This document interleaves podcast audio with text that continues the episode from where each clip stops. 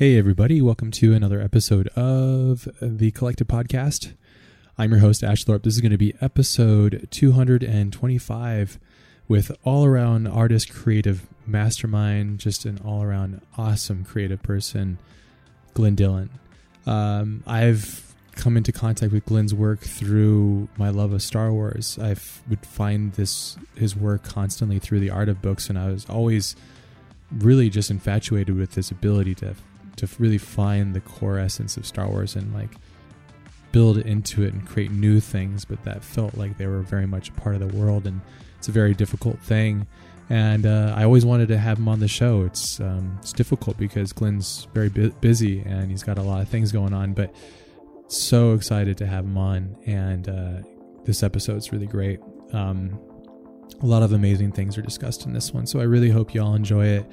I'm not even going to talk about the synopsis of it. Just go and listen to it, have a good time, and enjoy the experience. So here we go, everybody. Episode 225. Let's roll.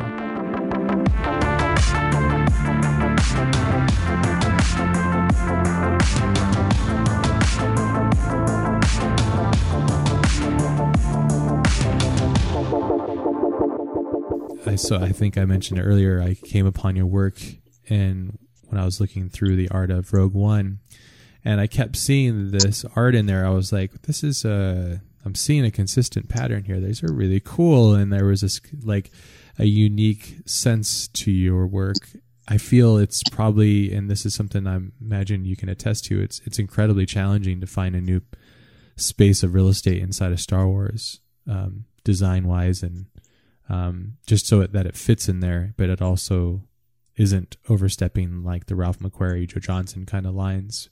Is this something that you discovered as you were working on Rogue One? Um, no, I think I guess um, the first Star Wars film I worked on was Force Awakens. So um, there was a year or so of well, however long the production was and pre-production. Maybe it was more than a year, year and a half maybe. Oh, of working with Michael Kaplan, um, the costume designer who did Blade Runner, and um, so. Uh, but Star Wars is just, and I'm sure you're the same, and lots of people our age are this. Well, I think you're younger than me, but anyway, it's kind of it's in you know what I mean. It's in a, it's in our blood. It's in a. I mean, I saw it when I was six, the original one, and uh, I mean, it just I remember how much it blew my little mind. It, um, not that I was, you know, a worldly wise six-year-old, but I, the things that I liked when I was that age was science fictiony stuff and comics and what have you. But this was just something so new. Um, you know, my brother. Before I saw the film, my brother um, came home. He'd left home. He was he's nine years older than me, so he he he just left home, and occasionally he'd come back and visit. And one time he brought me um, the paperback of the Star Wars book. Um, and this he'd only just seen the film, and so he bought that paperback and gave it to me. And it was the, the when the paperbacks used to have those uh, photos, like a group, you know, maybe ten pages of color photos in the middle of the of the middle of the book. And he was he was excitedly telling me about this film. And he gave me this book, and I just had the pictures to stare at, and I just would stare at them at night, you know, in bed, my little light on, just, just what is that, you know? And there was the I can still see them now. There was the classic shot of the X-wing being chased by the Tie fighter.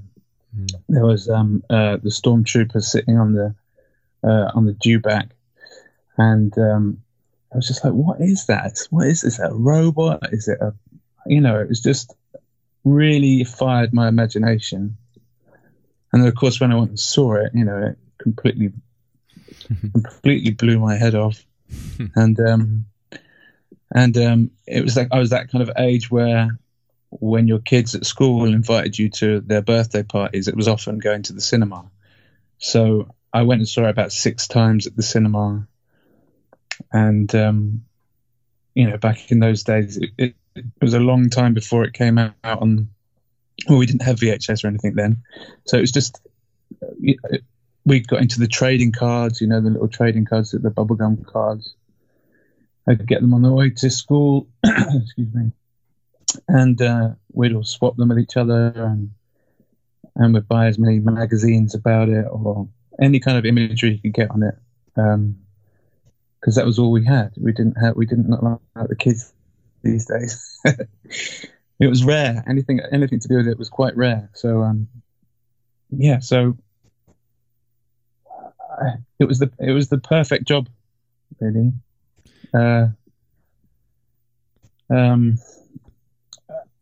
I mean, I uh, it's just like I'd I'd done a book, so I'd done a I'd spent a long time on, a, a graphic novel, and at the end of that, we'd become so poor because I'd spent all this time on this book that um, I need we needed to earn some money fast. So um, I got in contact with some of my old buddies that were still in the film industry and said, put my name around. And um, I managed to get a job on um, Jupiter Ascending, the uh, Wachowskis film. Yeah. Yeah. And, um, and that was in the costume department for um, Kym Barrett. So I did about three months on that, I think. And it was just lucky because one of the guys in the workshop who's um, he did the screen printing and stuff. Uh, he was American, and he went when he went back to America when it was all over. He knew Michael Kaplan, and when Michael was coming over to do Star Wars, he happened to bump into this guy, and he said, "Do you know anyone in England who might be good as a, a concept guy?"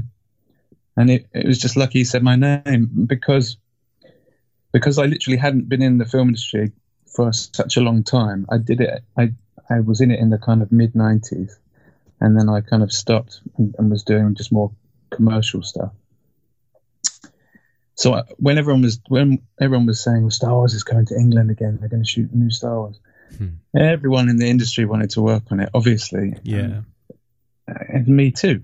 But I was just like, there's no chance because I've literally just come back in there's all these other people here that you know they'll have all the right contacts and I, I won't and I just was kind of uh, re, you know resigning myself to the fact that it won't be me this time and never mind and but if I manage to get someone's details I will email them to try and you know just to see and and then I was in France in Paris um, because I'd, I'd gone there for a, I'd been invited there from my book, been translated in French, and there was some festival. So I was having a lovely time being looked after. We were on a, a boat on the River Seine, sailing down past the Eiffel Tower, and I get this email come in, and it's from Dave Crossman um, saying, "Do you want to come in for the Star Wars interview?" just like so that was just like yeah, it was just such a magic day that I'll always remember. Um, Beautiful. And uh, yeah, it, it, I mean, I've I've wanged on a bit much about it, but it's that's everyone's As had their story. Everyone had their story. Uh, when when we started filming, you realise that all these other uh, guys and women who've been employed, they've all got the same kind of story of, of you know when they got the call or the email or whatever. And it's just funny. The first few meetings, you could tell there's all these, you know, they're adults, all these adults in the room, and they're all kind of pretending to be cool and just uh, focused on the job. But you could tell that everyone inside was, you know, doing little yelps of excitement.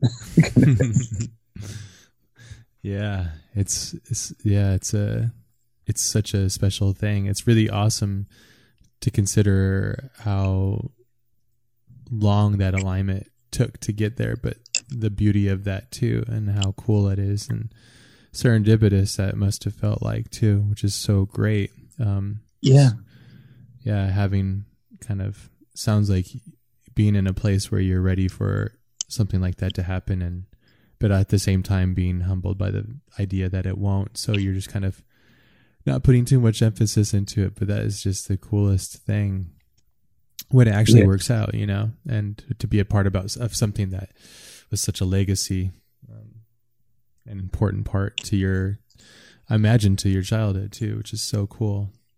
Yeah, I mean, um, yeah, uh, my, like I say, I love the first film. Obviously, the second film, uh, obviously, is uh, like um, most people's favorite. You know, I mean, Yeah. Yoda, Boba Fett, all the I am your father. You know, spoiler. hey, spoiler alert! Spoiler alert! Yeah. But, um, and then my brother took me and my sister to see, um, um, bef- like two weeks before it came out on general release. He took he took us to see the triple bill uh, with the Return of the Jedi at the end, Mm. um, which was just. So I was probably uh, 12, 13, 14 maybe. I can't remember how old I would have been for that. But it was, you know, getting to stay up late in London with my brother. Uh, that was just very cool too. So it, it, there were markers in my childhood that were just like, yeah, they were really important. And so to be a part of it was, yeah, was definitely like a big deal. Yeah, Yeah. super special. That's so Yeah. cool. And also the fact that like just as a, a big fan of Star Wars myself, I'm a very big fan of uh, this of, of Star Wars. Uh, know, uh, total. It's like seeing your work um, amongst the rest of everybody. There's a there's a certain breath or a flavor. I don't know how to explain it that I felt that you brought, and I, I have a couple guesses as to um, how that came to be. And one of them is um, the possibility of that. Obviously, this comes from a deep place of like love and appreciation, um, but at the same time, your ability to have an imagination and to understand the form languages and the ratios um, Yeah.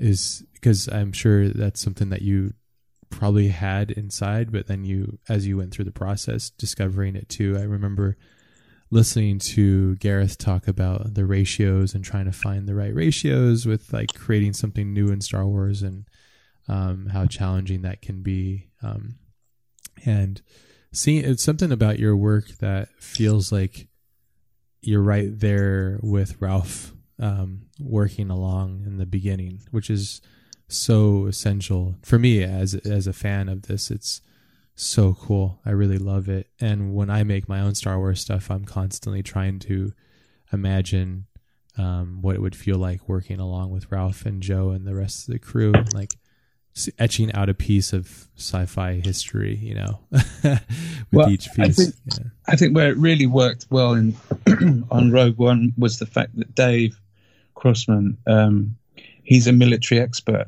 which was exactly the same as John Mollo Mm. and and the John and the Mollo family. They were all these kind of military experts, and to me, you know, that's that was a, a massive part of the original Star Wars. That was was the knowledge of the uniforms and um, and all the kind of packs and things that they used, uh, and that feel it, it all it all kind of that's what helped it feel so real. You know, which one of the things I love about I loved about the Star Wars films was everything felt so real. It didn't feel the costumes didn't really feel like costume costume. You know, do you know what I mean? They didn't Yeah, feel absolutely. costume. There's a Um, patina to it. There's a lived-in story. Everything felt feels lived in. I think that comes from the top down. George wanted a lived-in universe, you know. So Yeah. Um, it's like the first line when Luke comes out to see the Millennium Falcon, and us in the audience is like, "Wow, that's amazing!" And then he was like, "What a piece of junk!" You know, it's like Yeah. things like that, which are really funny. But I think that comes in my. I don't know George or anything, but I've studied this so much. Might as well be in my own religion. But um, I think growing up and, and and being into hot rods as he was, and and all that kind of stuff, I think a lot of that came from an a, like a close place of of you know the appreciation for vehicles and and and all that kind of stuff. Um, I always said that if you took American Graffiti and THX 1131 and then put in some Kurosawa and put in space and you have uh, you have Star Wars which is cool it's it's a nice amalgamation and it's a perfect formula that I don't think anybody was really able to see before it happened. Really, I think obviously sci-fi existed before Star Wars, of course, but the amalgamation and the accessibility of it, I think, was was really the thing that really triggered the rest of us. The, one of the things that always like got me as a kid, like before I saw the film, I think I'd seen products or or I'd seen the Millennium Falcon before I saw the film, hmm. and I presumed that it flew the other way, hmm. like the front. So it was like a like a uh, teardrop, you know, the mandibles at the back, because I felt because that seemed like a sci-fi, more of a sci-fi thing to do. And then when I saw the film, it was the other way. That kind of blew my mind. It felt like that kind of thing that they were doing something that wasn't typical. You know, it already wasn't a shiny ship. It looked like a tractor. You know, it looked like um, it looked like Gunga Jung. It, it, apart from that lovely blue light at the at the back. So I just loved the fact that it turned my expectations on their head. Same with the stormtroopers. It's like so the bad guys are all kind of shiny and white. You know that I mean, I know Darth Vader's black, but the, his soldiers being all white and shiny, that was just another thing that just seemed to tip the, the typical idea of what a bad what of what the bad guys would be on its head. Yeah, it's psychologically what it does is it creates a memory inside your mind because your mind is trying to find attachments and associations, and when it can't, yeah. it creates a new memory, and it's it's pretty cool. It's like I think a lot of things that I'm not sure if they were all aware of what they were doing, but um, I mean, I've read so much stuff on it, um, but I think a lot of it just came down to serendipitous and having somebody that really knew the right talent and worked with them and yeah do, can you remember the first task that you were assigned with like when you were working on a force awakens and then when you then shifted off over to um, rogue one uh, yeah, I mean, on my very first day, I remember it very well because it was like it was meeting Michael again, which was nice because I was obviously a big fan of Blade Runner. Yeah. Um, and um, could you not be? exactly. Uh, and you know, he said, "Well, what do you want to do?" It's like uh, stormtroopers. He's like, "Okay, then." So I just spent the first day drawing up some stormtrooper stuff, you know, and and it was, it was a redesign, it, right? Yeah, and it's just because it was just like the idea that I was being paid to sit there and draw stormtroopers, you know, was just uh, absurd. Yeah. Um, and it was, um, yeah, and it continued, you know, it continued in many ways like that, you know, um, over time. So, but doing, but um, working with Michael uh, I get. I mean, the thing with with he got to the, quite quickly got to a point where he could trust me.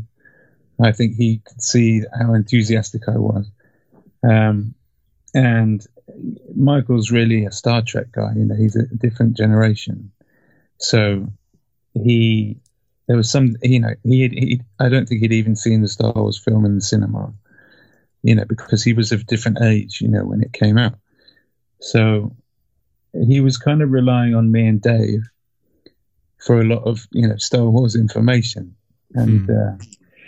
uh, um, but, um, you know, obviously I learned a lot uh, working with Michael and, um, it was really, really a great experience. Um, but but I was sat with Michael and Dave. Uh, we're all in the same room, so I I saw everything that was going on. Um, what Michael would be doing, you know, what his job entailed, people bringing in fabric samples and and um, uh, paint samples or whatever.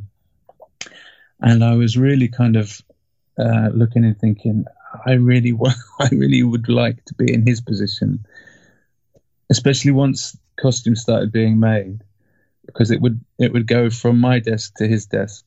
And obviously we'd be talking about it and we'd have he was very kind and he would um, include me in the meetings with JJ so that was really nice for me he didn't have to do that. So once but once something was then being made I was kind of not um, required anymore. I'd be on to designing the next thing. And then sometimes I couldn't help it, but when things came back, it would be like, oh, I wouldn't have done it that way. You know, I wouldn't, I wouldn't have chosen that fabric, or I wouldn't have done it exactly like that. Yeah. So, you know, I just that's tricky, right? Think, it's that. tricky. Of course, it is. Yeah. Um, but actually, with the with the workshop guys, the people who are doing the stormtroopers, because um, I think it wouldn't. I don't think he'd mind me saying he wasn't as interested in the hard stuff as he was the fabrics and stuff. So I would often go and uh, talk with the guys in the workshop, and um, especially the guy um, Sam Williams who worked on ZBrush, and he's done all of the Star Wars movies. Um, so I'd sit with him while he's doing the stormtrooper stuff, and um, you know, he was very, again, very generous. He wouldn't mind me sitting there, kind of saying, "Can you do this? Can you do that? Can you make mm that longer?" That's awesome. Uh, and so I, you know, I was kind of, I felt like I was one of the team in the workshop, m- much more so. But I didn't know much about the the workshops where the uh, all the cutters and the and the great women who do all of the work on the sewing machines and what have you. Um, but I still, you know, when I obviously I, he did some great stuff that I really liked, but there was some I couldn't help but think, oh, I wouldn't, you know, I, I wish he'd done that. I wish he'd done that. So when we heard that there was a possibility that there was going to be a spin-off film, you know, rumors started about that there would be a some kind of a spin-off um, production. I said to Dave Crossman, Dave Crossman was the supervisor, costume supervisor. Um, maybe we could um, maybe we could throw our hat into the ring on that and see because the idea was it was supposed to be cheaper than the main the main trilogy films. Um, as it was, I don't think it turned out that way. But um, so he, yeah, he was he he was into it, and we um, we uh, he talked to Simon Emanuel, one of the producers, and Simon said, "Well, yeah, if, if um, when Gareth comes to have a look around, if you guys meet him and he's uh, and he likes you, then why not?" And then, luckily, we were still in production on on The Force Awakens when Gareth came for his visit, and you know that that's a very good position to be in, really, because we're we're literally there. There's the concept room with all the designs up on the wall, hmm. and then we take him to show him around the workshop where the stormtroopers are being made, so he could see us in situ. You know, um, I think that you know that was in our favour somewhat. so, um, and he was a British guy, kind of a little bit younger than me, but pretty much the same age, same sense of humour. So we all kind of got on really well pretty much off the bat. And so, um, yeah, not long not long after that, we got the nod. So that was really exciting because for me, it meant going the fact that it was going to be shot when we found out it was going to be leading right into a, a new hope that you know yes um, it meant it meant that you know it was i'm going back to playing my in the in the sandbox of my childhood kind of thing um, literally in every way, and and and to try and do new stuff in that universe that would feel like it should have, it could have been in those original films. Yet it'd be something that you haven't seen before. That was really exciting. Yeah. To try and embody, you know, Ralph and Joe and John Mollo and everyone, to really try and get in there. And like you say, it is about knowing those forms and the language and uh, down 100%. to know, the little greeblies and everything. Just I would love. I'd, um, there was a Ian Jones is a, our guy. He's the kind of prop maker for the costume department. So he does loads of leather work. He does holsters and he would do greeblies and things like that. And he was just in the room next to us. So I'd, I'd go and stand and he had a great, he had lots of boxes from this shop called Bob's Bits. Which had which was basically loads of mechanical broken bits and pieces and uh, funny little widgets and and we had a whole ton of stuff from there, and we'd just stand around and kind of make little, you know, like Jyn's light that she wears on the side of her helmet when she's on Eadu. But I put that together, you know, out of the little bits from Bob's Bits, and and the same with their the greeblers that they wear on their chest. You know, I put them together, and just l- having that kind of hands-on, down to those last fine details. That was exactly what I wanted. You know, complete control freak. Yeah, which is good. As a designer, that's the perfect situation, right? Like where you really get to express yourself and have complete control. Um, it's kind of why we do what we do. I imagine, you know, um, I like I'm such a, I, I'm sure you're the same way. Is like for most people, they would look at a line and you go like, yeah, and then when you really have an intention inside your mind's eye and you have all this weight of your past influencing it, it's like every line has to be exactly the right ratio. How you want it? Yeah. Yes, exactly. And um, I'm, I'm in the middle of making a pretty crazy. Uh, f- I don't know if you call it a fan film. I guess it is fan. I don't want people to think of it like that, but we're building all of these ships and weapons. I've and seen the these things. poster for it. It looks really good. Ah, thank you so much. I um, Yeah. I'm really excited. I think you might enjoy it because a lot of what you've done with Rogue One is a big inspiration for me and the team, and I've showed your work quite a bit to everybody too, so they're quite familiar with you as well. But I think that you understand the ratio. When Ralph was drawing and Joe was drawing, you could see in all the art there's this ratio that kind of it's very finite. It's a very fine line. Um, but then when it you know it's Star Wars and then it pushes the line past it, but you know it's like right on there. Um, and that's such a it's such an important ratio, really. And when you have the ability to kind of control all that, I can't imagine that must have been such a cool experience. I'm so happy for you because that's that's I think any Star Wars fan that's an artist is like that's pretty much the the, the The pinnacle. Yeah, it's Yeah. a pinnacle of experience, really. So, which is so cool. I imagine there's probably a ton of um, unique and special moments. Is there um, a particular memory that comes to mind where you're just like, oh, I can't believe this is happening? Like, I'm sure the whole Right. time, but you know what I mean. So, Yeah, definitely. When we um we first did a fitting of Darth Vader, oh, okay.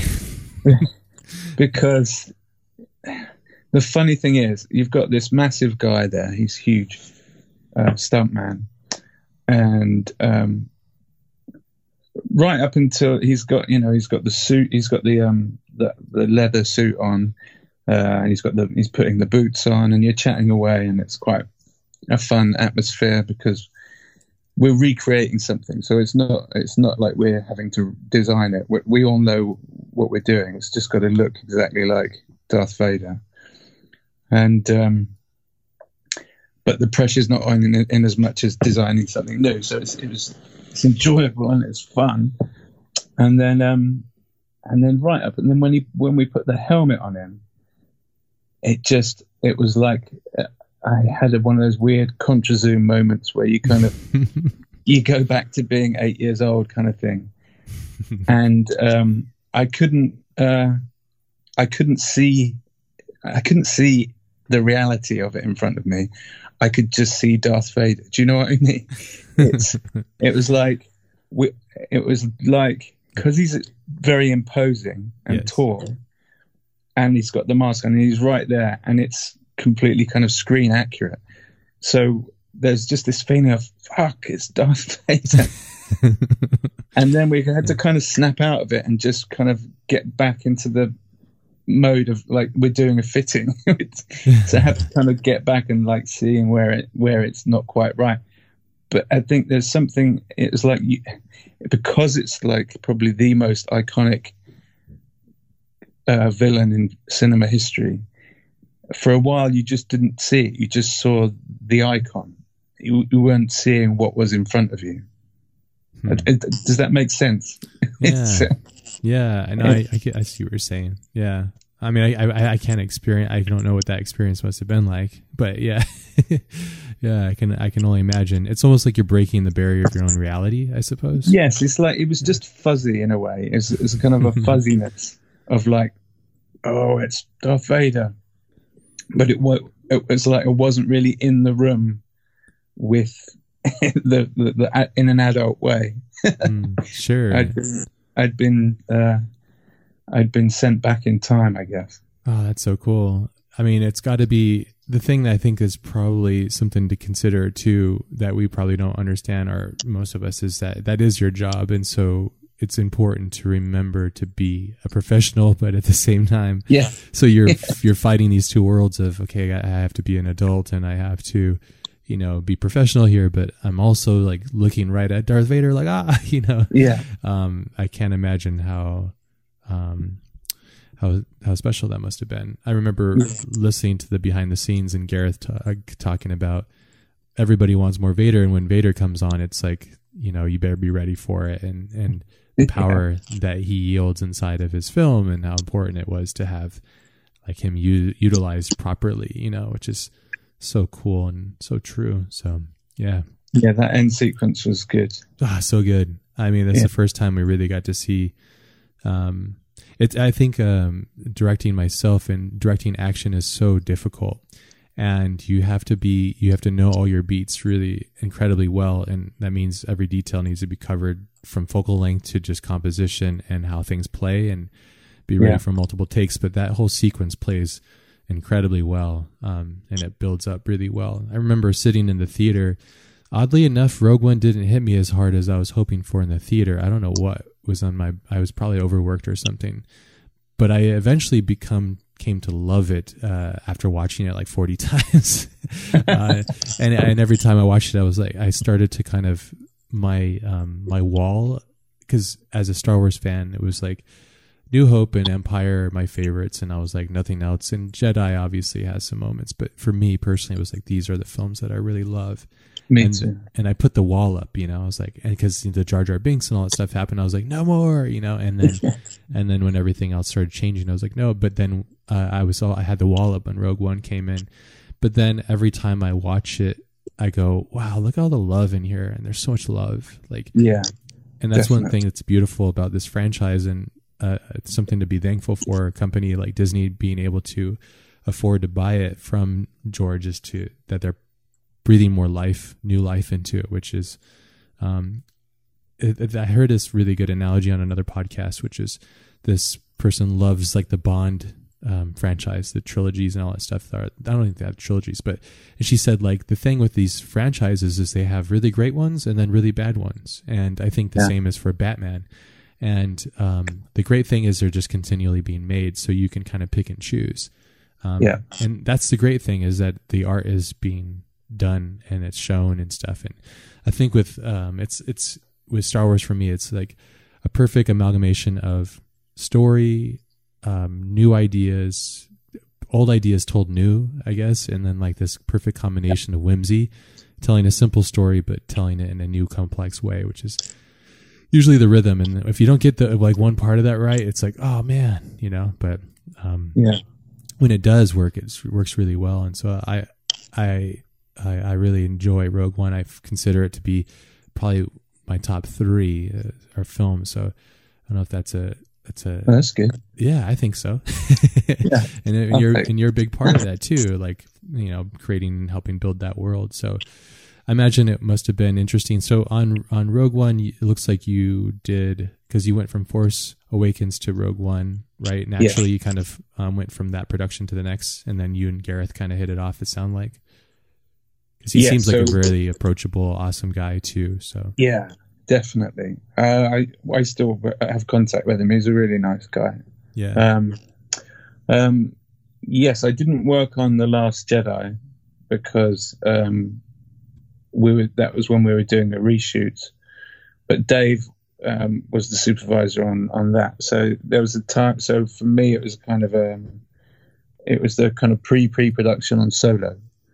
So while we were doing Rogue One, the same thing happened. Um, Phil and Chris came round and um, came and met us and got to look through the look at the workshops and what have you. Again, look at the concept room and and um, they were pleased enough with what they saw that, that you know they were happy for us to to to go on t- to their film. Um, so I yeah I missed out on the Last Jedi. I think um, that's probably one of my personally that's one of my least favorites of the lot. But I I, I Yeah. really I enjoyed the last one that came out. Did, did you get a chance to work on that one, The Rise of Yeah. Skywalker? Yes. So Yeah. um, as we were wrapping up on Solo, I think I had um, a little bit of time off.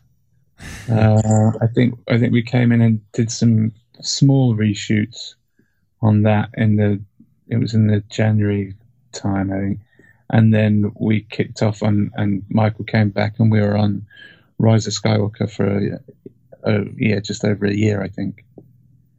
That's crazy.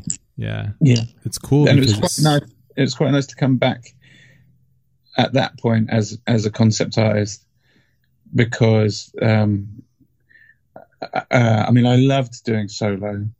Um, visually there was more- film. there was more costumes in that than on Rogue One. There was a more variety of costumes. There was like there was I don't think there was any uniforms in it at all. So there was no way of doing mass producing like repeat things. Hmm.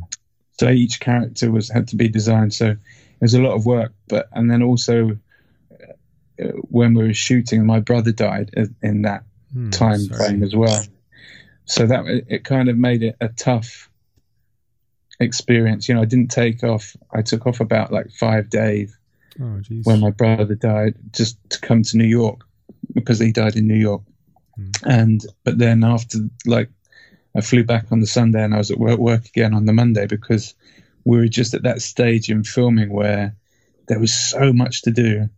Um, because obviously a, a lot of people don't realize this that i think they think that all the costumes will be made before the film starts and no. but Nope. never it's never ever like that it's uh um it that you know we're working all the way through basically to you know making costumes almost right up to the end of the shoot yeah. and um and it was very much the case with with solo um Beautiful So, yeah, costumes in that film too. Just thank gorgeous. you Uh, thank you like again yeah, I've that's the it's as a fan of this and watching it and using it as inspiration for me personally when I create it's it's it's amazing that you guys got the recipe right because visually that film was just like oh it was so gorgeous and uh, Bradford I think was the DOP uh, Yes, yeah. I- uh, people complained about it being dark um, exposure wise but I I adore that I, I just loved it I couldn't get enough I watched that film quite a bit. Um, just visually, I watch it and like really just kind of take it in. Um, yeah got like a really high,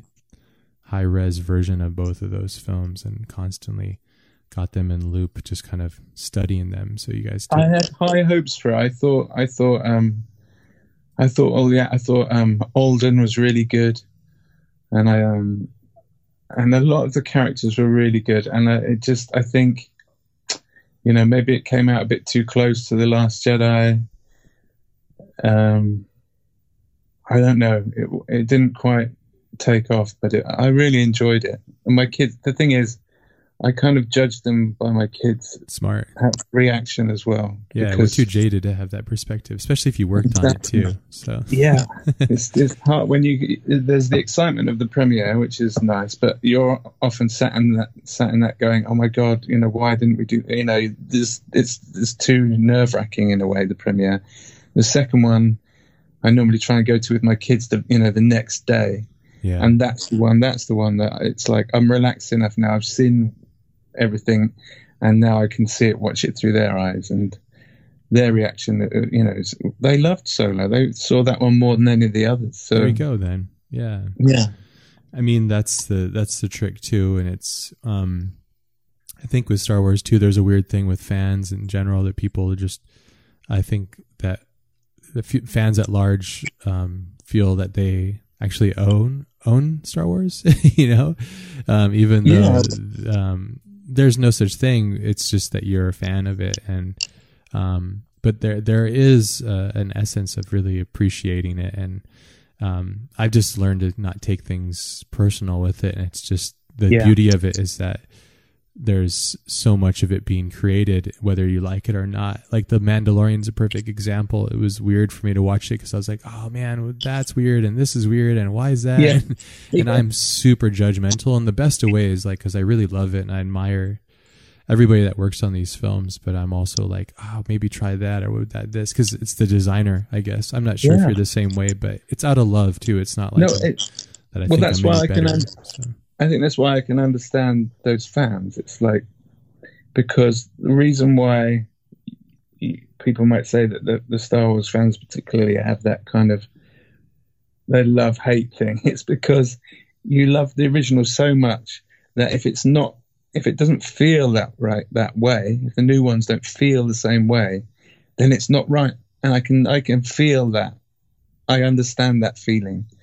So obviously being able to get to, to do something where I feel like well, this is how I feel it should be, then I'm very privileged, you know. Um, but I could understand the frustration of fans Yeah. that think, no, they got it wrong. yeah, and it's it's it was also really interesting because of like films like um uh the one after Force Awakens where people were it was such a polar opposite thing where people were like no this is weird. And but then Yeah. some people were like the new generation of fans were like this is really cool. Yeah. it subverts our expectations and all these kind of things. So it's it's it's a really the the the, the whole concept of filmmaking and just films in general is is is crazy that they even get made. And it's even more amazing when they're actually good.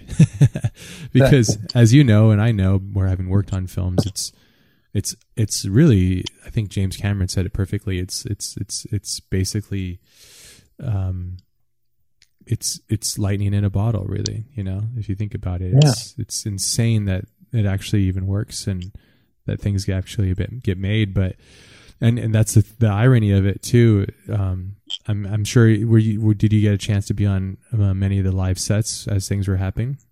Yeah, uh, yeah, I was really lucky. Um, uh, well, especially on Rogue One and Solo, definitely. Um, we're out in Fuerteventura for the whole for the Savareen stuff, and uh, um, yeah, it's um, it was great. I remember being on the on the Force Awakens, the set where um, Kylo and Rey are fighting in the forest. That was like that was um, that was all on Q stage. It was like, but it looked when you're in there, it looked like a, a real forest. They had all these real trees hanging from the ceiling, and um, it was huge, and the snow everywhere. Uh, amazing, I, I really. There was there wasn't you know very many green screens on the films that I worked on. I think there were more with the Last Jedi because I think they had more they had uh, like more um, scenes. They had more different planets and what have you. So Yeah. they they had they had all of the stages at some point, I think, and and more. And so I don't think they could all be built. So some there was more green screen on that one, as far as I know, than there were on the others. yeah they're all massive productions i know gareth likes to shoot 360 because he's kind of comes from that documentarian style of like let me point over here let me point over there. And the irony is that his crew is wearing costumes and stuff too so like, Yeah. that's pretty cool. Um and uh, that's that's the beauty of, of a production accommodating to a director's kind of workflow and style too which is awesome. So um yeah because it's it's Ja- so many Ja- things. Yeah. Jedha was fun. yeah. Because that that was a you know small, very Star Wars feeling city, you know, and with the tank. I loved you know the tank coming out. That. that was one of my favorite troopers that I we love did. the tank troopers. What do you call those guys? I'm sure they have a name, right? I call them tank troopers, but I don't know we what they're. Maybe they're called tank commanders. I think I can't remember, but um, yeah, yeah, I the mean, one manning the tanks, right? Because there's normal Yeah. stormtroopers or well updated versions of stormtroopers, I think, nearby. But then the ones manning them, they have these interesting kind of like, yeah. like, yeah. You just, I love it. I really love your work. You took Thank you. the feeling of what I loved about the sketches and drawings of the past. And, and one of my theories, and this is one thing I was really excited about talking with you about, is you're obviously an incredibly well um, disciplined drafts person, artist, you know, first and foremost. And so I think that has to play a lot into your abilities to pull something out of the ether, a la your experience or taste, and then produce it to the world, like myself and fans, um, through like guys like Sam Williams and stuff, obviously. But you, it looks like you draw a lot, right? You're constantly, Yeah. it's like you're constantly in in the world of sketching and drawing. Um, I Well, yeah, imagine going, going back before the Star Wars films. Sorry to interrupt. that's um, okay. Um, I did like 15 years of storyboarding for like commercials. Oh, okay. Um, Fifteen years. because- you hear that, everybody? Fifteen years. 15 years. Um, because and then before that, I did about seven years of drawing comics. Um, and all the time I was doing uh, the storyboarding for commercials, I was always trying to get other projects off the ground. Um, but it's that kind of the the the drawing for the storyboarding for commercials. That was like boot camp. It was just you had to be, you had to sit in front. You'd have to go to like production offices, and you'd sit with the director, maybe the producer, be around making coffee or whatever. And they'd say, "Well, I want a guy running down the street, and then a, a, an E-type Jaguar kind of. He's going to pull up. He's going to jump in, and someone's going to hold a gun to his head." And I'd have to draw that, you know, that morning.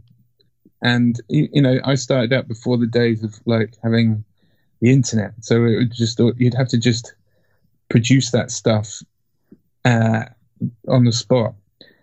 And you just that that kind of training, having done comics before, I think I was never quite comfortable with my style, especially compared to my brother. My brother was such a huge talent Hmm. um, in the world of comics, and I never felt that comfortable at that age. And I, you know, part of I just was, I'd like to get into movies, do something different. So I'm not being comparing myself to my brother. Hmm. Um, but doing doing all those years drawing, by the end of that, I felt really confident in, and I felt like I, by accident, kind of had a style without, you know, which had which had just become me because I wasn't.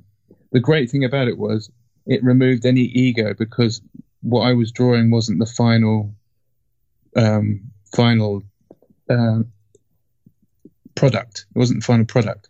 Yeah. It was just a way of communicating for the director and the crew and everyone to see, w- and clients to see what was going to happen.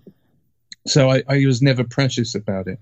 So I was just drawing and drawing and drawing and not getting uptight about my drawing. And that was the, and when I look back on it now, that was the, the best thing that could have happened because when I was younger, I was all uptight. You know, I was way too uptight about my line and not knowing you know, just not ha- you know, not sure what influences to bring in, and I, had just I wasn't old enough to be myself, I guess, or I didn't find myself at that point. So having finished all of that, the, the storyboarding years, and then feeling like I could do maybe do a a, a graphic novel, I, I I I just felt more comfortable in that. I think I could do it now. I could definitely do it. I could sit on my own and do it now. Hmm. And discovering that style as you went. Hmm. yeah, it just felt like well, that's it's just how I draw. It didn't feel like a, a style that I'd um, kind of concocted. It was just like, oh no, this is just how I draw. Yeah. And that's just years and years of just kind of facing the page, right? Yeah, yeah, Yeah. yeah. Uh, Just because isn't that weird? As you develop your style, you're constantly kind of unlearning your influences, you know? Yeah, That's such a difficult thing to do um, because what's what the world tells you is right is like, hey, Da Vinci, he drew like this, and this is what a portrait is, and this is what an artist is, and so on and so forth. And then you have to break that from within and have your own inner strength to kind of. I remember as something I learned from uh, Mignola, the comic book illustrator, the guy that created yeah, Hellboy. Obviously, I'm sure you're very aware of him. Um, but I remember him, he gave me a lot of inspiration because when he, he kind of explained it is, he said he was being lazy, but I don't think so. But he was saying that when he was starting out, there was guys like Jim Lee and all these guys that had this incredible detail work and beautiful line draftsmanship. And, and he didn't want to draw the buildings. So he just learned how to like make a couple windows and then graphically hide the buildings, you know? And his style came from his inability or undesire to kind of put all these things in. And ironically, his style is actually for me is more appealing because he became more of a graphic artist almost. Um, Yeah. and he was kind of painting in the things that you should see and hiding the rest that you shouldn't. So he distills. He's a very good distiller artist, but his style came from his honesty towards himself. This is something that I discovered when I was discovering my style because I was like, oh, I really love uh, Otomo's work and I love uh, Jean Giraud's work and of course these yeah. giants. You know, these amazing people. Then you Yeah. have to unlearn your love of them because you can't be them. It's yeah. I, I imagine you probably have gone through that so many times. Um, but there's a beautiful part when you just kind of go, I'm just going to exist um, and become my own influence. Um, and then you influence me. So there you go. And then I have to unlearn my love of your work too. So No, it's it's um it's something that I feel it came late to me. Some people, like um my friend Jamie Hewlett, it fe- I felt that he he he came off the blocks from a young age, you know, firing on all cylinders, uh, and he kind of very quickly found his own way and his own style. Um, and I, you know, I, I was very good friends with him and Alan, who used to write Tank Girl and we all lived down in Worthing by the sea. And um, I was about three years younger than all of them, and I guess I'd always like to. Um, I like to surround myself with people who I I think are better smart. than me, and that was and that's definitely what all these guys: Philip Bond, Jamie Hewlett, Alan Martin. They were, and but I always, you know, I, what they could do, I couldn't do at that time. I felt I, I just can't, I can't get there. What was it? Do you remember? Like what specifically? Well, just things like. We, there's, I don't know if you know about there's Deadline magazine that um, Tank Girl appeared in at first. I remember Tank Girl growing up. Uh, I love the art. It was so wild. There was a movie too. If I'm Yeah, there was. Yeah, yeah. yes. We, But Deadline was a magazine. that. Deadline was a magazine that my brother actually started with another artist called Brett Ewins, Hmm. who was Uh, and do you know the comic 2000 AD that used Yeah, to have Judge. Dredd? Yeah. Mhm. So they were both kind of artists from that generation of guys. Yeah, I love that stuff. and they were trying to start off this new magazine where the artists would have it was very important for them because they felt they'd done a load of great work but they they didn't own the copyright of any of it so they wanted to start something that would that would be um, all the artists would own their it would be creator owned stuff Yeah. and they and they happened upon um, Jamie Hewlett and Philip Bond. Um, Philip Bond uh, did a strip called Wild Wired World in it, um, and he's still in the comics industry now. He, he works a lot on DC and those kind of comic books. Um, but in in the deadline days, they could both, um, especially Philip because he wrote Andrew. He could write a little eight-page story that was uh, you know, often had funny elements to it, but it might have a sci-fi element to it as well. And they could do that within a month, eight uh, eight pages, beautiful artwork, and a nifty little story. And at that age, I could, you know, I was doing okay with the artwork, but I could never. I, I wanted to be able to be able to do the whole package myself. You know, I wanted to be able to write a little eight-page, you know, self-contained story. But I never really kind of I could never do it. It was just something that wasn't it wasn't my thing. So I was always a little envious of uh, how they could do that. But then uh, I worked with Alan, who wrote Tank Girl, and we and we would do a, a strip in it after my brother left because my brother was wasn't into nepotism, so he was he would he didn't want to employ me when he was in he was the editor. Hmm. But on- once he left, um, another guy came in and he was happy to for me to do some stuff on it. Hmm. Um, but Is your yes, brother a bit older than you? he's nine years older than me. Oh, gotcha. Yeah, so that's a big. so- My my brother's seven. I remember being a young kid and seeing my brother's art and being like, "Wow, crazy!" Yeah, Absolutely, yeah, yeah, It's so influential. Yeah, yeah. yeah.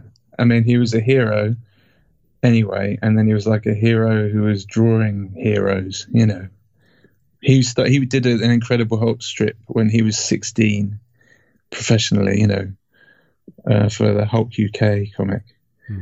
Um, you know, and it was really good. It was really good. If you if you find it online, it's really good. What was your brother's name? Steve Dillon. Okay, yeah, I probably It- seen his work. More or- famous recently for the the preacher Ah, yes, yes, yes. got turned into a TV series. Hmm. Yeah, I'm. I've. Yeah, I've. I haven't watched that show, but I have never read the graphic novel. But it always was something that um, close friends of mine that were really into comics were like, "This is the one you need to. You need to um, Yeah. check this one out because it was so unique." Um, yeah, it's got that reputation. It's a it's a it's a quite a, it's a pretty good read. yeah, um, yeah. I'm sorry that um, he's not here anymore. It's a bummer. but Yeah, it sounds too. like he had to. Did he get a chance to see your success blossom? Um, yeah, a little bit. Yes, he saw he saw my the graphic novel I did, and he's and yeah, he was yeah he saw he did he saw that I did Rogue One, and Hmm. and yeah, Is, Yeah. And he is obviously a fan of Star Wars as well, so that must have been quite a quite a beautiful thing for the both of you to kind of share that. I imagine. yeah, I think yes. I mean he that uh that gift that I told you about at the beginning, where he gave me that book. He also gave me the com the book um, How to Draw Comics the Marvel Way, and he gave me uh, like a, as well as Love the, book. the the paperback of, of the Star Wars. He also gave me like a blue ruler, um, with, which had Star Wars "May the Force be with you," and then on the other side there was all these stormtroopers, kind of, and uh, yeah. So in that kind of one present giving uh, session, he, you know, it felt like he set set up my entire career. You know. Drawing comics and then working on Star Wars films. That's all I wanted to do once I got that stuff. yeah, I mean, of course, that makes total sense too, because it's that influence that you have, or you at, at that age too. Because if you're um, if you're like me, as a young age, you're just for a channel, a sponge to, to absorb everything possible. So, Yeah. and uh, I, I was your the rest of your family artistic, or at least Yeah. supporting of it. Yeah, my dad, um, he was um, a sign writer and a pictorial artist. So in the days Hmm. when before plastic plastic gra- gra- graphics took over, he was um, he was the guy standing up on a ladder with a maul stick and painting the shop sign, or on, on vans and lo- uh, you know trucks. That's what Um, artists did back then to earn a living was signs, Yeah. because that was a common Exactly. thing that my my family would do too. So Oh, really? yeah, it's ironic because my mom would do signs and my grandma would do signs and stuff too. Oh, that's cool. we're so blessed um, that we live in a society now where it's kind of like um, can you imagine um, maybe 30 years ago kind of saying all the lists of jobs and opportunities and just things for artistic endeavors too and as I, I remember being in college thinking like oh crap like either I can be a painter and starve and deal with that or I can maybe do like illustrations for like magazines or something. It was just the window of opportunity was so small. Yeah. It- Yes, it, true. It, it blossomed, really kind of exploded. Um, really in the past decade, I feel like past 15 years, maybe it started to really open up and now it's just insane. Um, there's So when so- you were growing up, you would have known about like um, spacing, let you know, you would have, yes, and and like how letters are formed and stuff. Yep. Yeah. I learned, I got really deep into it as I further got into design later on in my life, but, but uh, my heart is always, uh, I always wanted to be a comic book artist. Unfortunately, I think when I really came of age to do it, it was kind of like on its way out. Comics were kind of dying as a, as a economical means almost in a sense, as you've Yeah. experienced. Oh, yeah. You know, because you sink everything into them and then that's it you know so unfortunately so it's really interesting to see that comics have been translated now into a new form of media which is motion pictures and then obviously it's going to change again once it gets into a more immersive vr kind of stuff later down the down the road um but yeah it's pretty it's pretty crazy um the amount of opportunities that people have now um even to have these kind of conversations i remember having to purchase the Wizard magazines. Remember those magazines? Oh yeah, yeah, yeah. and that was my way of getting like the gossip and the news on like what was going on in the art community that I was I was interested in, you know. So and I'd just kind of scour over the pages and like read them over and over and over and just kind of absorb every piece of information. It was never yeah, enough. That's all you have. Yeah. that was it. But I would say that there's something uh, special about that, and I think I'd go back to the story you were saying when you had the the the four images of Star Wars, um, and what you were. I, I'm I'm I'm constantly thinking about it. Like, is there something that happens to your mind because you don't have access to that stuff that your mind kind of creates these new worlds, and then there's a beauty in that. You know, I don't I don't know. It's something I've been heavily thinking about. Like, hmm, how how do you find um, you know new new territory? Yeah. I think new territory think, comes from your imagination, obviously, but yeah. Yeah, I think it was the fact that, and Star Wars was really good at this, was just giving you a little bit of something. Uh, you know the name of a character or you know the Kessel Run, yeah, and there it is, and then and then it was just not talked about again, and and and that lived on, you know, in our minds as to and our imaginations as to what that might be. And as much as I love, you know, Solo, and I do think that sometimes it would have been better to not go back and answer some of those things and and just to some I think some small things, but it, maybe sometimes it's good to you know to create new uh, mysteries. Yeah, I'd say that's probably one of the the weaker parts of that that film is it was explaining things that I don't think we needed answers to. Unfortunately, I I understand the temptation to do it. Totally, because, totally. Because that's what we've all been doing since we heard of the Kessel Run is imagining what it was. Yeah, yeah. So uh, I can, that you can see how it happens. You know that hundred percent it would happen, but um, yeah, I, I do think that that's what Star Wars did very well was was just to spark well, I can only speak for myself, but it sparked my imagination. Same. Yeah. Completely. And I think that's one of the things that makes it so popular. Yeah, I think um, it's an involving art, I guess, too, is, is another thing I would say is, and that's why I think people have such um, strong emotions towards it because they personally go into it psychologically, into these experiences and go like, well, the Kessel Run is like this in my head. Well, no, it's it's almost like um, Alien is one of my favorite films. It's yeah, and I talk about it. People on this podcast probably get sick of me talking about it, but the reason why I talk, I bring it up as, as a constant lesson for me is like when you don't show the monster, the monster is the scariest because it's everybody's yeah. personal monster. Um, and then when you do show it, it's something like we've never seen before, and then you know you have Giger's mind and all that kind of great stuff. And yeah. because it's almost like I don't know if you know the story behind Predator.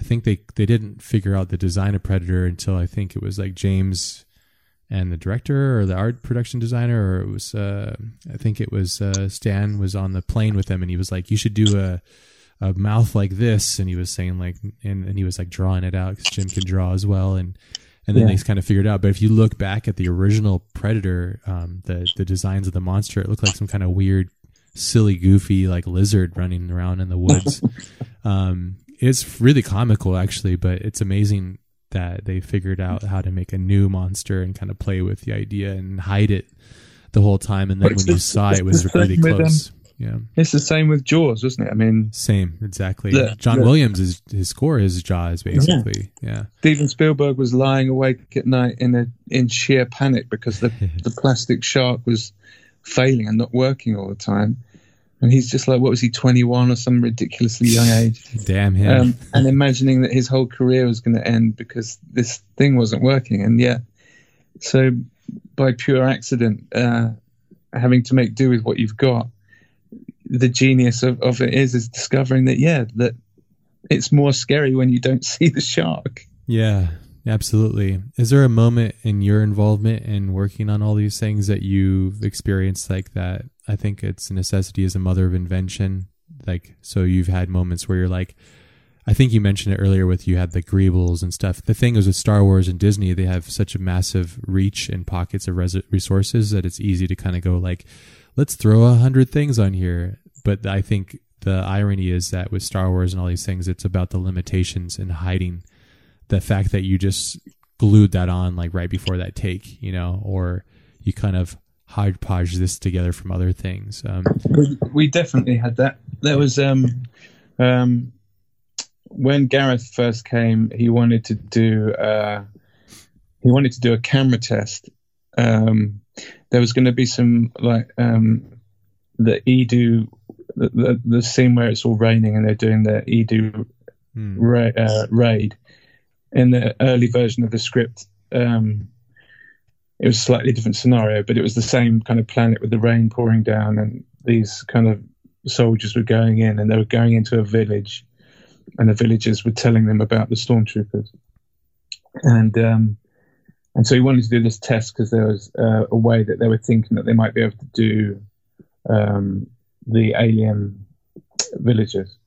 Um, so we we just wanted to do our best, you know, in that scenario, and and it was kind of thrown at us reasonably last minute, and um, and so we just did what we knew from knowing about Star Wars, you know, like when the the backpacks the stormtroopers wear when they say uh, move along, move along, they were thrown together quickly out of Tupperware and stuff, you know, those. But to us, they're like they're these iconic, amazingly designed backpacks, Yeah. but they're literally just thrown together Tupperware boxes. So we did a similar thing. We had we had some. We'd already been buying in loads of stock um, stuff, and we had bags and and we and I was running around the office looking for um, things that we could possibly use, and there was two different kinds of paper trays, and one of them worked really well on the back. It had like a like um, these circular holes on the back in the formation of a like the five on the side of a dice, you know, with the one in the middle and the four on the outside. Hmm and it just it worked really nicely on the back of the backpack. And then these other ones were working really well on a different style backpack up the sides.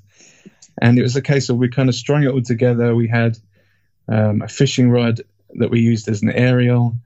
And and and but and when it all got sprayed black and was broken down a little bit it was just like that's perfect. That's the perfect thing. And it was just for the for the camera test. But then gareth liked them so much that we we had to recreate one of them specifically. And that became like the rebel one of the rebel backpacks. And we had to make quite a few of them. But it was just that found object thing. It was like that's completely what star wars is you know. Hmm. And the buzz you get from running around the office looking for stuff and that's that's all part of it you know it's that It is. It's the energy. It's weird, Yeah. right? It's there's nothing kind of like it, uh, and it's that weird kind of energy. Uh, everything you're touching, everything, and kind of just that feel. So when you see it on screen, it's I think you said it perfectly, and not to say anything bad about them. It's just because they're different. Say the Marvel films, like all their costumes feel very much costume. They feel Yes. like the costume which is Yes. the point of it, I think. And that's, like I said, I don't want to make any offense or anything, but Star Wars is very much the opposite realm where it should feel completely lived in and um, considered in that way, which is, uh, it makes it cool. I think for me, it just makes it more relatable. Um, at the end of the day, I think when you're watching these things from a Kurosawa film to a Star Wars film, you're looking for things that you can reflect upon and feel some relation to. Um, and that's a real trick. And I think it's a really challenge, I think, for most uh, films and designers and directors in general. So it's finding something relatable. But I Um, think that feeling that you talk about, that energy, it it's that is the energy that uh, kids have when they're playing. It's that kind of energy where you're lost. You're lost in the moment of oh, we need a bag. It's like when I watch my kids play, and I remember that feeling of you. You're changing the script as you go along. You're talking. You're playing. You know, I just shot you. You know, that kind of energy yes. that you have where you suddenly pick up something and that becomes a hand grenade or a bazooka. Um, and it was that kind of feeling. And a lot of the people who work in on those films and in this industry, when you're when when you're in the zone like that, that's exactly what it is. We're all just playing, and it's like that's why it's such a a privilege to to be able to work in an industry like that because it's um it's just fun. Those moments are fun, and the kind of fun that you had when you were a kid. Yeah, and it's important to remember that. I think that's it's something that is man, it's really been difficult for me personally to constantly remember like, hey, like this is you're getting paid to do this. Like, enjoy this. I get so caught in my own head of being like, this has got to be the best, and I got to be serious about this and this and that, and then then the art gets lost, and then the child inside kind of goes away. Have you had moments where you fought that? Um, yes, um, definitely. Um, the funny thing is, is if you, it, it's the constant reminder where I think I've had it enough times now that I, I've learned this now Mm. is that the the end goal is not the important thing. The process is the most important thing. Because if you're not- that. If you're not enjoying the process, then what's the point? You know, I've been, you know, I've, I've been lucky enough to be at premieres and f- for us to get invited to go to LA for a premiere, that's kind of a big deal. It's fun and glamorous, but that the buzz of that doesn't really last that long. no, you it's know, very it's- The For parties are always, you know, never what you'd imagine that, they would be like. Uh, you know, when I'm, I used to party a lot more when I was younger, but so um, you know, that kind of thing. It's like, you know, it's okay. Well, that's that done. So it is. I now definitely know that you've got to be enjoying the process, and if you're not, then it's time to move on. Yeah, I that's awesome. I love that you said that. I think um, right now I'm in the editing phase, and it's like killing me because we we wrote this film and then we went and shot it and built up in costumes and all that stuff. And now in the editing phase, it's so difficult because it's a different film, and I have to kind of figure out a way of making it still what I want it to be. So it's like, oh, but we have these amazing uh, performances, amazing actors, and everything looks great. So I we do have things, but for me right now, it's this process of oh crap, you know, like the the the, So you the having to let go to of what your idea of what it yes, was. kind of. Yes, Yeah. exactly. I think um, people on their wedding day experience this conundrum. You know, it's like I wanted it to be perfect, and I wanted this and that, but then. I think as artists we have this. Um, for me personally, and I'm sure I'm I imagine you probably share the same affinity. Is that we want these things to be a particular way, um, and when they don't work that way, then the the child and the and the adult kind of fight inside, you know, and you're like, oh, like, Yeah. the child wants to play, but then the adult needs to get the compromise done and get it done on time and uh, all that kind of stuff. So uh, it's good to hear that though, because um, I think you're absolutely right. And if you're not enjoying the process, and then what is it that why are you even doing it? You know, so I could really tell, even though I can tell in the production from just as an outsider with um, Rogue One, I knew that there was some production production woes and stuff um, naturally because it's difficult to make Star Wars films, obviously. But um, it looked like a film that was was it was an absolute joy um, for the team to actually conjure and, and build and create because there's so much love in it. If you really take a moment to study it and like look at it, even just visually, it's it has so many amazing uh, visual moments. It's really crazy. Yeah, and and uh, Gareth was always very good at. He he always give little pep talks and speeches, and and I always remember him. And he said it more than once, but but it's true. He's like he would he would remind everyone that to him this is a really exciting process, and that he would be standing on set and he'd look around and he'd be like, "Wow, the sets look amazing, the costumes look great. Yeah, all all these people here are doing all this stuff." And he'd say, "I'd look down and and." there'd be some kind of like nut or a bolt that's onto something, and he'd realize that that had been designed as well. you know, to something really, really small, yeah. and he'd go that even that has been you know designed. He can see that there's there's been a design process, and it's true. There's like you say, everybody on there really you know loved working on that film. yeah Yeah.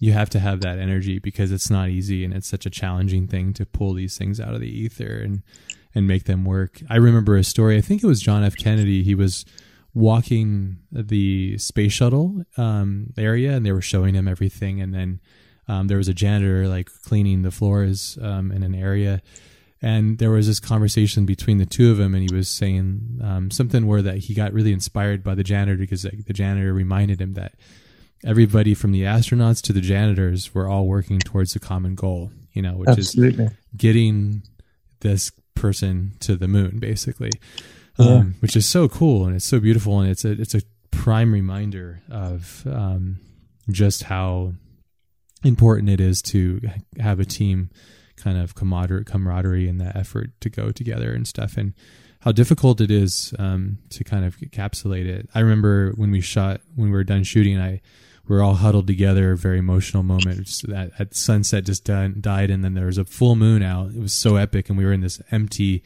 open desert, um, dried out lake bed. So it was very alien, and it was just this massive experience. And I remember us all kind of confiding in one another and sharing this amazing moment and just taking it in and being like, it's it's going to change from here, but let's just celebrate that we experienced yeah. this because there's a million reasons why not to do these things, but there's only one to do it, and it's because you really love doing it and the process of it and the art of it, the enjoyment of it too. So, yeah, yeah, so it must have been really amazing working on these big production sets though, and seeing all the work. I, I can imagine. Is there because um, I know you touch so many different things. Is there something that when you saw it in person really kind of shaped your mind or changed the way that you felt towards it in a positive way or a negative way?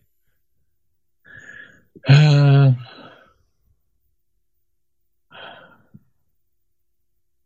I don't know. I uh... I know it's a loaded question because there's um, I, it's hard for me to ask you questions almost, which is weird because you have so many things that you've done. So it's like I'm trying to pinpoint on things and get a little bit further into it without, you know, what's your favorite color? Those kind of questions. You know? so like unique uh, experiences in the in the in the in the actual production of things. Get uh, getting on the Millennium Falcon. yeah. Okay. The weird thing was though, because before it was even. Um, we would be able to go around at, at lunch times. I, I always try and do a bit of a walk, just my kind of my minimal effort to keep fit. So I'd have lunch and then go on a walk hmm, with some with some you know other friends, and uh, in the process, especially on the Force Awakens, um, we'd just go and visit the sets and watch the sets slowly being built. And you know, you'd hear from someone say, "Oh, have you been to stage G because so and that's you know being built. And I remember going on um, M stage at Pinewood uh, when the, the Millennium Falcon it was just all wood. There was nothing else there, but the ramp was there and the shape. So the skeleton of it was there in wood. And going up the ramp and walking around that corridor to where the cockpit was, it was a proper little feeling in the tummy kind of emotional moment.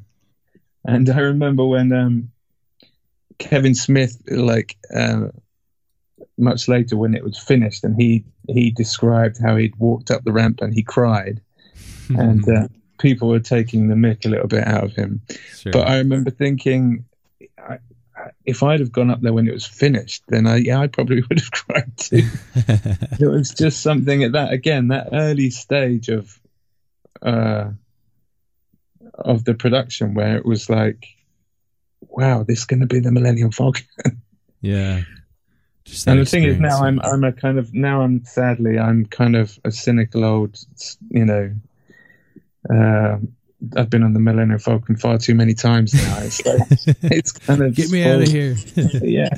Sure, sure. It's a shame. Isn't that yeah. ironic though? The way that we're designed uh, as humans, like the yeah. uh, the irony of that and keeping yourself sharp with it. I imagine surrounding yourself with other artists. Is there a couple people I meant? I know you mentioned Sam. Is there a couple people that you love to have their energy around? Because I know for me personally, like I, there's a certain energy that I love and feed off of when it comes to collaborators, and that's the sense of humor, obviously, and ability to kind of bust each other's you know balls or whatever you want to yeah. say. I love that part. Is there a, a kind of a, a, group of people yeah. that you enjoy working with? We had um, a, very old friend of mine, uh, Adam Brockbank, who um, I used to work with way back when I first w- was working in the film industry. When we worked at the London studio Henson's, Jim Henson, um, and I met him at the same time as Dermot Power and Rob Bliss uh, they're all kind of great friends of mine. Um, and when it came to um, Star Wars, when it came to Rogue One, um, Dermot and Rob were on other films, but um, I, I knew I wanted to get Adam on board, and so he's the other artist who's in the in that art of book who's done. He was his paintings are just so good. Um, and I can trust him. I can do like a quick pencil sketch of something and tell him, "Can you make that like a like if, you look at the solo, if you, in the solo, a specific example I can think of is in the solo art of book, um, the Mimban warriors that were you hardly saw them in the film. They had kind of very reptilian faces, and they had kind of loads of um, wicker and um, uh, um, plant-based kind of camouflage on their backs. Um, and I did him the most basic kind of, you know, one-minute sketch of on an A4 sheet of paper, and said, "Can you do them with all this kind of stuff coming off them, and, and if they kind of got a red jumpsuit and." And like within two days, he'd done the most amazing picture, the most amazing digital painting. It was exactly kind of what I wanted, and taking into account the little kind of the shapes that I did for the for the the, the um the greeblies on the chest and stuff. He, he knew he was on the same page and t- he knew what I wanted. Um, so, so, so it worked really well together. Yeah. Yeah, there's and I have both of the books. I'm actually thumbing through the solo book right now, and yeah, there's you could just tell there's just so much love in here um, and there's there's just a lot of uh, there's a, for me as a as a fan of it there's a lot of okay let's make something new and then let's also evolve the art too um, with respect to the past which is great too um, yeah. obviously employing different techniques because well digital has come so far um, obviously um, but it's still um, a little different just in the exchange of energy that kind of takes on with uh, traditional forms and digital. I think it's getting obviously the gap is getting smaller every day, which is awesome. But um, there, a lot of the art in both of these books feels like it has it comes from such a, a deep illustrative kind of world, which is awesome too. So yeah, it's super cool. Like um, these are probably some of my favorite art books. Uh, an art book that changed my life personally was um, I think it was the art book for Empire Strikes Back. Um, yeah, the art of book. Yeah. That, that, book really defined who I am today. Yeah. Um, and so these books now that I have them, and I have all the art books. I think, um, I think except the prequels. I don't know. If, I probably have all of them actually, but yeah, these ones are so cool. It's it's a cool. It's like a, Star Wars returns to a different. It's a new thing, but it's different, you know. So yeah. Um, did you get a chance to also work on the Mandalorian, or is that no, um, they um, all of our costumes from Rogue One got sent over there though. So when I was watching some of the early episodes, I kept on seeing background characters kind of wearing hmm. stuff that we designed. That's cool. Um, Smart yeah. of them. So, yeah, because it saves. Um, I'm sure on production saves a lot on production. So yeah, yeah, yeah. Oh, I didn't. I have. I only watched maybe the first five. Mm. Uh, I haven't. I haven't watched the rest. Yeah, yeah, I, I, I watched like the first three, and then um, I kind of got a sense for what it was, and then um, yeah. But I, I mean, I really love Greig's cinematography. I really like yeah. him too. He's such a kind guy, such a sweet guy. Um, yeah, and just such a the the the biggest killers I know are the most humble, I love that. And he's he's a very humble guy considering his uh, his breadth of skill and knowledge too, which is great. And um, yeah, it's really cool that um, I know he's filming. He's the DOP on a film that we're both excited about coming out too. So yeah, yeah looking forward to that. But yeah, no, it's it's it's um, there's so much there's so much stuff um to to consider with all this stuff, and especially kind of going into working on a film films like Star Wars too. Is there something because you've worked with um, a couple different directors here in the Star Wars space? Is there something that you um, look for when working with a director? Is there something that you really appreciate, or things that um, that you found worked really well on on set or production? Um, yes, it's good. Uh, it's good to see uh, the different ways that, you know directors work. Um, I I really liked um, Gareth was good in as much as he would um, he would push designs. So, in as much as he'd be pleased with something, he'd come and say, "Yeah, I really like this," but can you do like another another pass on it to see if you can like and then choose a direction to push it in and they say you know we might break it if we go that far but let's see what it's like if we go that far if we break it we'll, we'll come back to this and he always kind of so in that sense he kind of knew what he wanted and it felt like we were on the same page a lot of the time but he would always just push it that little bit further which could be frustrating sometimes but it sometimes it led to you know good results um, I think what you want mostly is because of the pressures of normally of time and production, is you want someone who's dis- who's decisive, uh, Yeah. and it helps. It helps if they know what they want. Um, often the case with Phil and Chris was that they often wanted different things. Hmm. so you're So- caught in the middle between mom and so- dad. yeah, it, was, it would be because you're you'd have you have a meeting and then maybe a week or two weeks later you'd have another meeting and that's how it went. So you'd you might be lucky enough to get them for an hour, and in that time you're having to go through everything that you've done in that time, and then and you're trying to get answers on as much as you can so that you can spend the next week, you know, either making changes or things can go into production. So if but if one director likes likes it one way and the other one likes it wants it to go the other direction and then suddenly your time runs out you're just like oh what are we going to do now yeah, it's not. because It's if we go that if we go that way he's not going to like it and if we go that way he's not going to like it really bad on the psyche for creatives. Yeah. It's, it's horrible Yeah. because all creatives want to do, for the most part, if they're really focused, they just want to fulfill and please their director, really.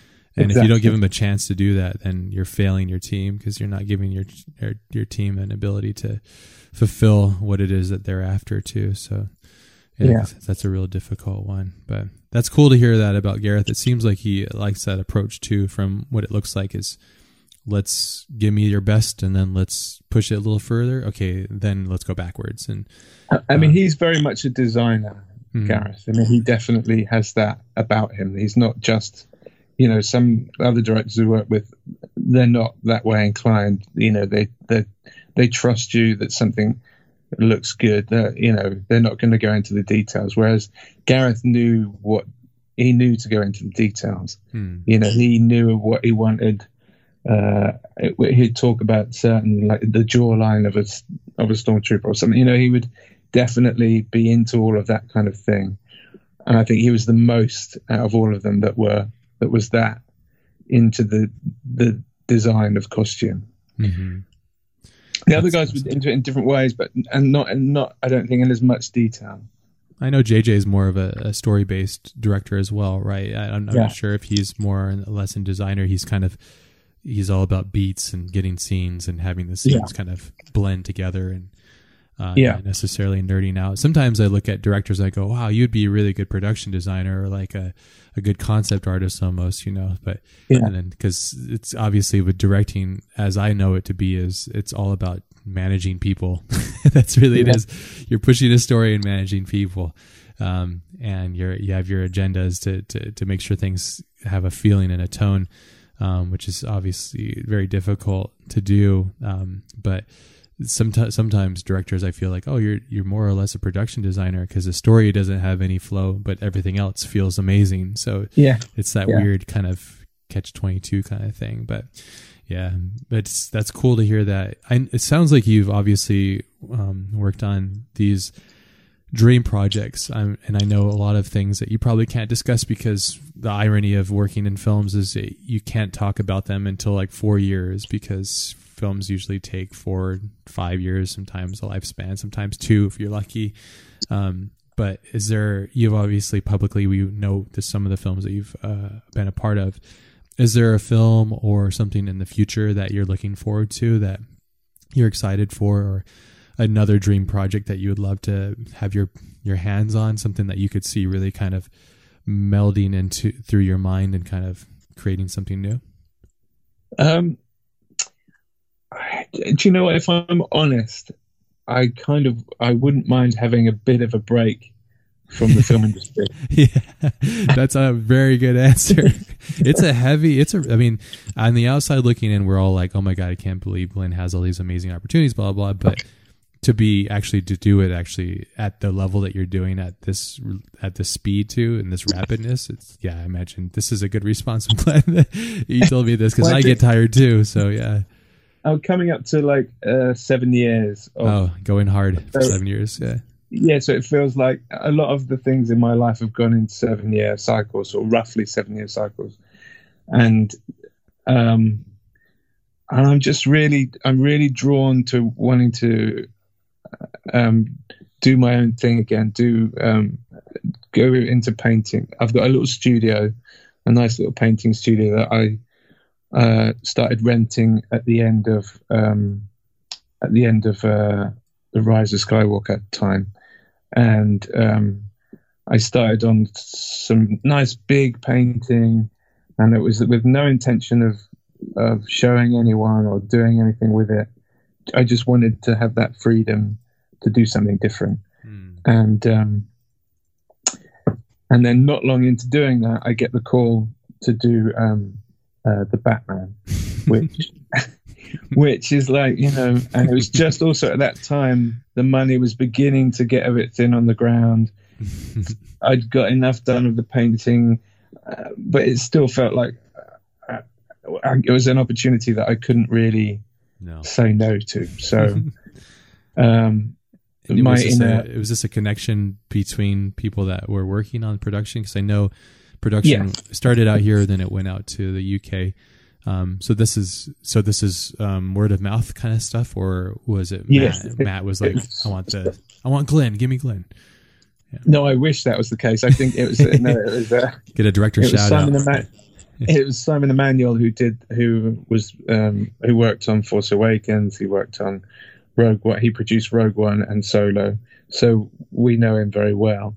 Uh, and he, uh, I, I think we can say this that Matt Reeves wants it to feel real, and Simon Emanuel knows that me and Dave. That's what we have. That's the kind of style we like. We're not the kind of costumey costume guys. So yeah, it felt like a good match.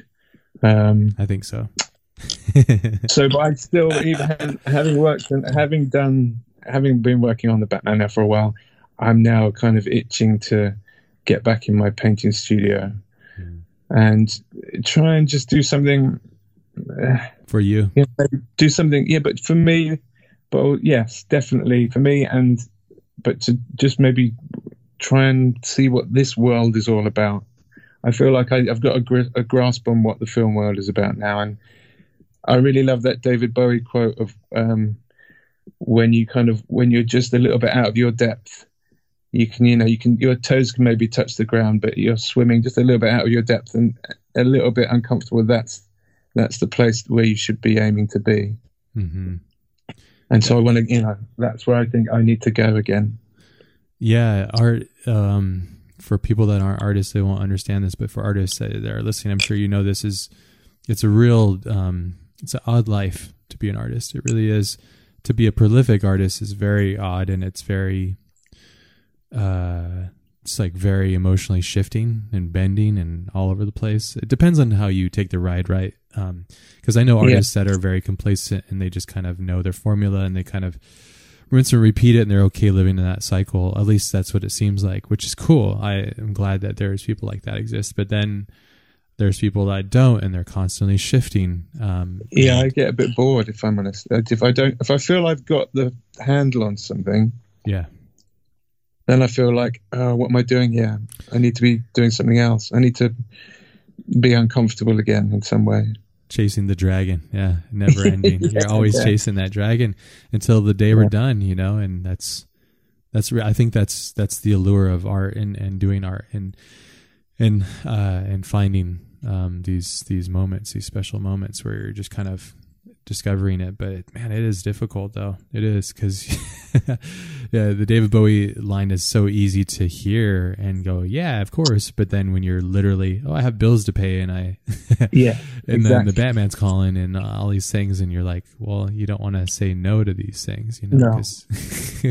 I'm just, I'm just hoping that this time I'll get a bit more done, and then maybe before we run out of money, that maybe something will come along. You know, I just, you have to live in hope. I, it's just about re- redirecting the ship, you know, and hoping that something will come out of the come out of the woodwork. Something will happen that will mean I can go off on a different adventure. I'm sure it will. It seems like you put your heart in the right place and the right people align to that as well. So I'm wishing you the best of luck with that. There's another artist that comes to mind when it comes to going from both realms and Alberto Mielgo's work. Have you seen his work before? I'm sure, right? What's he done? Because uh, I'm not very good with names. He's done. Um, have you seen the Love, Death, and Robots? The one where the woman's oh, yeah. being chased and it's oh, really guy did some Spider-Man stuff. Spider-Man stuff. Yes, exactly. Yeah, he's amazing. Incredible. Yeah. yeah, but he's a big time traditional painter as well too, and his traditional paintings are ah. incredible. You should definitely check out some of his work because I think you'd like it and probably be some use for you as you um, get into you know that that next phase or as you're going back into having your time painting and stuff too. So yeah yeah, oh, great! Awesome. Thank you. Man, it's been uh, it's a I, there's a million questions. Um, I don't want to bore you with all these Star Wars things. I really do appreciate your you. time. It's great to hear where you're at and where you're going. Um, it's a privilege to have worked on the same film finally as you. So that's the irony. I love that. So that's really great. It makes me really yeah. It's great. It was great to find that out. Yeah, yeah. The irony was great. Hey, do you know what I saw? Your I saw. Um, one of your bikes today, and uh, you'll be pleased to know it sounds as good as it looks. Oh man, I can't wait! Yes, yeah, it's, it's it made uh, a very good noise. A very good noise it made. That's amazing. Yeah, and pr- massive props to the entire team because it takes an army to produce these things, you know, and make them yeah. happen. So, and it's just amazing that they're made. That all this craft work is made just simply for our um, entertainment, which is crazy. Yeah. It's really, really a weird thing if you think about it. So um, but we're really blessed and privileged to to have this yeah. this this part of our our existence. The last thing I like to leave with these episodes is a lot of people that are listening to this are similar artists to ourselves, and artists we're always students to the game of life, basically. Um, and it sounds like there's um, you're in this transition phase.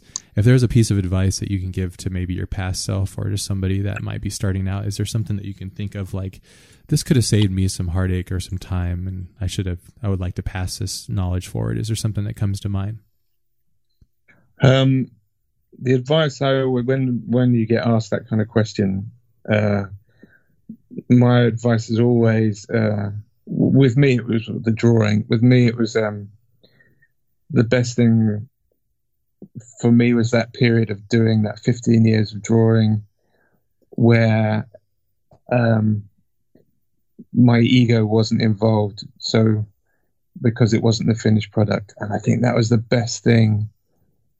That was the best thing in my development as an artist was was um, being free of the all the kind of uh, ideas of what I think I should have been doing. I was just getting on with it because it had to just be done quickly there on the spot. And if there's any way that as a young artist you can kind of recreate that kind of thing, whether it's drawing in a sketchbook every day, knowing that you're not going to show it to anyone, but just that whole idea, the whole idea of just repeating over and over again whatever it is you want to do um, as often as possible. That that's you.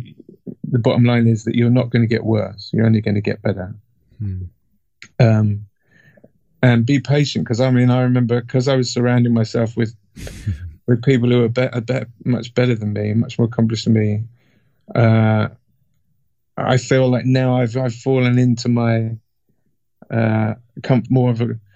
I'm more confident in in my ability now, but for a long time I wasn't, and I feel like it's taken me a long time to get here, and that's and that's almost why I, I seek out doing something to feel uncomfortable again because the, the process of learning something new or conquering something that's that then becomes the the best fun, you know. Mm.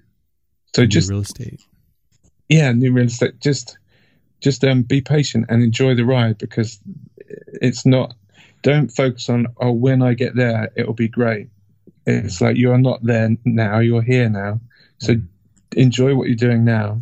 Push yourself and just in, be present. That's you know, it's it's a life life lesson, really, isn't it? It's not it just is. art. just well, uh, art is life, you know, if you're really yeah. doing it right. Yeah, yeah, that's beautiful. Yeah. I think about that a lot too, and I think about like directors like even like George Lucas when he was making making THX eleven thirty eight. It looks like he was really just kind of being an artist himself, and then this whole Star Wars kind of enveloped him. And I look at guys like Gareth as well, and I wonder in my mind, I go, man, they they have these these ability, these resources, these connections now. I'm very curious as to what they would do next. I would, I almost would love to meet George and be like, let's go and make another THX. Just just go have fun. Let's go make Yeah. art again. Like change your you could you use an alias. Let's just go have fun. You know, like Well, I, I don't know how true the rumor is, but I heard the rumor is that he does do that. He makes films and he and he just shows them to his friends. that's so cool. I'm not I'm not sure how true that is, but that's what I've heard. that's cool, as he I should, think because I know he loves yeah. it. So yeah, Yeah. and I Why think not? If I if I had his money, that's what I would do. totally. I mean, it's it's it's it's a curse as well. You know, it's like you have Yeah. these expectations and this this weight on your shoulders, which is um, it's just not healthy. It's most likely just crippling because of how intense all that must be. But no, that's beautiful. I love that advice, and it's something that I'm definitely going to listen to, and I'm hoping that everybody that's listening to this as well will appreciate and enjoy as well too. So. Yeah, well, thank you so much. I really appreciate. it. I know it's late there for you, so I, I do appreciate. it. I'm a massive fan of your work, and you've been a big influence on me and my entire team on our project, and then just in general. So, and it's awesome to, to that turns out you're very kind and nice as well. So that always is a bonus. So thank thank you. Thanks, Ash. It's been really um, great looking at all your stuff as well and getting to know you. So it's been a, a, a pleasure. Thank you so much. I appreciate the kind words. Have an amazing night, and um, yeah, thank you again so much. Oh, wow, isn't that crazy? Amazing, so cool. Such a sweet, awesome person, and such a wicked talent. And uh, hopefully, you got a lot of inspiration and some great things um, as well as I did. And that was just for me. It was just such a great episode, and it's great to show and see and hear that years of hard work and dedication and focus to your craft can yield some really incredible experiences if you're willing to let it. So amazing. Thank you so much, Glyn, for coming on the show. You can find notes for the show, show for this week's episode at thecollectivepodcast.com slash 225, along with links to our Facebook, Twitter, and iTunes podcast page. You know the drill, everybody. Go out there, be powerful, pr- be prolific. Peace out, everybody.